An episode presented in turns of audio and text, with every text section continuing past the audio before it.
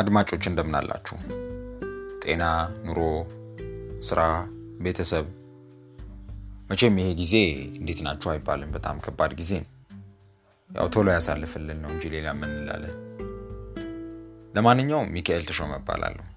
ጠበቃ፣ የህግ አማካሪ፣ የኢትዮጵያ የማስማማትና የግልግል ዳኝነት ማዕከል ዳይሬክተር፣ የግልግል ዳኝነት በኢትዮጵያ የተሰኘ መጽሐፍ ጸሐፊ፣ አሁን ደግሞ የዚህ ፖድካስት አዘጋጅና አቅራቢ ነኝ። ፖድካስት ለሚለው ቃል የእንግሊዝኛ ቃል አቻ ትርጉም እስከሚገኝለት ድረስ ፖድካስት የሚለውን መጠቀም እቀጥላለሁ። የዚህ ፖድካስት ዋና ዓላማ ምንድን ነው የሚለኝ ሰው የዚህ ፖድካስት ዋና ዓላማ በሀገራችን ያሉ አበይት ህጎችን ከነባራዊ ሁኔታዎች ጋር በማነጻጸር መፈተሽ፣ ለውይይት የሚሆኑ ነጥቦችን ማንሳት፣ ጥሩ ነገሮችን አመስግኖ መሻሻል ያለባቸውን መጠቆም ነው። በአንድ ሀገር ውስጥ ያለ የህግ ስርዓት በመንግስት በፍርድ ቤት አመራሮችና በዳኞች ብቻ የሚያድግ አይደለም። የህግ ባለሙያም የራሱን አስተዋጽኦ ማድረግ አለበት፣ ለዛውም አቅም በፈቀደ መጠን። በህግ ስርዓት ውስጥ የሚታዩ ጥንካሬዎችንና ክፍተቶችን ደግሞ ለመሙላት ከህግ ባለሙያው የቀረበ ሰው ሊኖር አይችልም። እውነት ለመናገር እንዲህ አይነቱ መተባበር በመንግስትና በህግ ባለሙያው በፍርድ ቤትና በህግ ባለሙያው በህግ ባለሙያውና በሌሎች ሰዎች ዘንድ እንዲህ አይነቱ መተባበር ከሌለ በስተቀር በብዙሃኑ ዘንድ ፍትህ የለም፣ ዳኛ የለም፣ ጠበቃ ሌባ ነው ተብሎ ከተደመደመ አንደኛ ንጹሐኑና ቅኖቹ ጠበቆች አብረው ይጨፈለቃሉ። ምንም ጥያቄና መልስ የለው። ሁለተኛ ህጉም ባለበት ይረግጣል። ለዘላለም ፍትህ የለም እየተባለ ይወራል እንጂ በእኛ ረገድ ምንም የምናተርፈው ትርፍ የለም። ስለዚህ ህጋችን አንድ ስንዝር እንዲራመድ ሁሉም የአቅሙን ድንጋይ መወርወር አለበት። ሁሉም የአቅሙን ነገር ለመገንባት ጥረት ማድረግ አለበት። በመሆኑም የተለያዩ ማህበራዊ፣ ኢኮኖሚያዊ ፋይዳዎች ያሏቸው ህጎችን መሰረት በማድረግ ብዙ ሀሳቦችን ለውይይት እንዲሆኑ ለማንሳት እሞክራለሁ።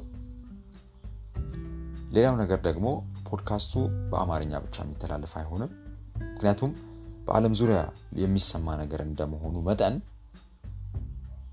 አስፈላጊ ነገር ከሆነ እንደሚነሳው ርዕስ ጉዳዩን በእንግሊዝኛ ወይም ደግሞ እንደሚጋበዘው እንግዳ አይነት ጉዳዩን በእንግሊዝኛ ልናቀርበው ወይም ደግሞ ላቀርበው እችላለሁ ማለት ነው። ለዛሬ ለውይይት የመረጥኳት በጣም አጭር ነገር ነች። እንዲሁ ከዚህ ከኮሮና ቫይረስ ጋር በተገናኘ ያስተዋልኩትን ነገር አስተያየት ለመስጠት ነው። መልካም ጊዜ። እንግዲህ ኮሮና ቫይረስ ዓለም ላይ መከሰቱ ከታወቀበት ጊዜ ጀምሮ ዓለም ከዳር ዳር በኢኮኖሚው፣ በፖለቲካው፣ በማህበራዊ ቀውሱ ተናግቷል። አሜሪካ በጣም ሀያል ሀገር ነበረች ወይም ደግሞ ነች። ግን በጣም ከባድ ነገር እየተፈጠረ ነው አሜሪካ ውስጥ ሁላችንም የምናየው ነው። የስራ ቁጥር ጨምሯል። ብዙ ቢዝነሶች ተዘግተዋል። ህብረተሰቡ ቢዝነስ ካልተከፈተ፣ ንግድ ካልተከፈተ ብሎ ሰላማዊ ሰልፍ፣ መንግስት ደግሞ እባካችሁ ቤታችሁ ተቀመጡ፣ ምክንያቱም ይሄ ነገር ድጋሚ ከተስፋፋ ለመቆጣጠር አንችልም እያለ ብዙ መግለጫዎችን ይሰጣል በየጊዜው። ሳይንቲስቶችም ቢሆኑ እውነት ለመናገር የኮሮና ቫይረስ ባህሪ ይሄ ነው ብለው ደምድመው የተናገሩት ነገር እስካሁን አልሰማሁም ወይም ደግሞ አላነበብኩም። በየጊዜው የቫይረሱን ባህሪ ገና ለመረዳት ጥረት እያደረጉ ያሉ ይመስለኛል። ለዚህ ነው ክትባት ለማግኘት ወይም ደግሞ መድኃኒት ለማግኘት የሚደረገውን ጥረት በጣም አዳጋች ያደረገው። ወደ እኛ ሀገር እንምጣ። በእኛም ሀገር እንግዲህ ጉዳዩ ከተሰማ ሰንበት በት ብሏል። ልክ ጉዳዩ እንደተሰማ ንግድ ተቀዛቀዘ። ሰው የሚበላውን የሚጠጣውን ቤቱ ገዝቶ አስቀመጠ። ሰራተኞችን በቃ የምንከፍለው ነገር አይኖረንም፣ ንግድ ከሌለማ ምን እናተርፋለን ብለው ሰራተኞቻቸውን የተወሰነ ቀነሱ፣ ወይም የቀነሱ ድርጅቶች አሉ። መንግስትም አስቸኳይ ጊዜ አዋጅ አወጀ። አሁን ደግሞ የኢኮኖሚ ማበረታቻ ሰጣለሁ ብሎ ኢኮኖሚ ማበረታቻ ለመስጠት ፖሊሲውን ለማጸደቅ ከላይ ታች እየሰራ ይገኛል። እንግዲህ ዘርፈ ብዙ ችግር ነው ያለው። እውነት ለመናገር እንግዲህ ምርጫም ነሐሴ ላይ ኢትዮጵያ ውስጥ እናደርጋለን ብለን ነበር። በዚህ የተነሳ ምርጫው የሚራዘምበት እድል አለ። ብዙ ብዙ ቀውስ አለ። እኔ ግን ዋና ትኩረት ልሰጥ የፈለግኩት ኮሮና ስራ አጥነትን ይፈጥራል የሚል ግምት አለኝ። ይህ ማለት ምንድን ነው ንግድ ከተቀሳቀሰ ሰራተኛ ከተቀነሰ የተቀነሱ ሰራተኞች ሁሉም ሰው ጥሩ አይሆንም። አንዳንድ ሰው በቃ እኔ በልቼ ማደር አለብኝ ብሎ ወደ ቅሚያ ሊገባ ይችላል። ወይም ደግሞ መንግስት ከማረሚያ ቤት የፈታቸውን እስረኞች ሁሉም ሰው ተምሮ ይወጣል ማለት አይደለም። ምናየው ነው። በጣም ተደጋጋሚ ጥፋተኞች አሉ። በጣም ብዙ ጊዜ ሌብነት ባህሪያቸው የሆነ እስከሚመስል ድረስ ወንጀል የሚሰሩ ሰዎች እነዚህ ሰዎች ከእስር ቤት በተፈቱበት ሰዓት በቃ አሁንማ እንደዚህ ከሆነ ፍርድ ቤትም እንደዚህ አይነት ነገር ብታሰርም በዋስትና መለቀቅ ከሆነ በቃ ችግር የለውም ንስረቅ ብለው ይነሳሉ። ይሄ በጣም አደገኛ ነው። በጣም አደገኛ ነው። በጣም አደገኛ የሚሆንበት ምክንያት ምንድን ነው መንግስት ህብረተሰቡ ሊሰጠው የሚገባውን አመኔታ ያጣል። በኢትዮጵያ ማህበረሰብ ደግሞ ለማመንም ትንሽ ነገር ነው ላለመታመንም ትንሽ ነገር ነው። ለመፈቀርም ለመጠላትም ጥቂት ምክንያት በቂ ነው። ብዙ ዝርዝር አያስፈልግም።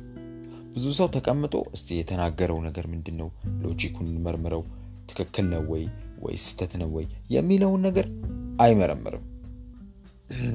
አይመረምርም። ይቅርታ። ስለዚህ እኔ ላነሳው የፈለግኩት ነገር ምንድን ነው እዚህም እዛም የሚሰሙ የሌብነትና የዘርፊያ ወሬዎችን በተመለከተ መንግስት ባለው የጸጥታ መዋቅር በሙሉ ተጠቅሞ ሌቦቹን ለማስታገስ ሌቦቹን እስር ቤት ዘብጥያ ለመወርወር የተቻለውን ጥረት ማድረግ አለበት።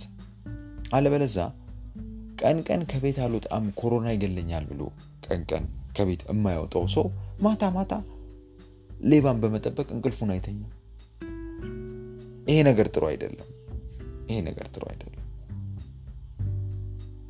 አመኔታውን ያጣ መንግስት ደግሞ ምንም ነገር ቢያደረግ ህብረተሰቡ አይሰማም ድሮም እኮ እናውቃቸዋል የሚል ነገር ጎትቶ ይመጣል። ይሄ ነገር መሆን የለበትም። ይሄ ነገር መደረግ መከሰት የለበትም። መንግስት የህብረተሰቡን ጸጥታ መጠበቅ ግዴታ አለበት ለማለት ነው። ለዛሬው አመሰግናለሁ። በሚቀጥለው በሌላ ፕሮግራም እንገናኛለን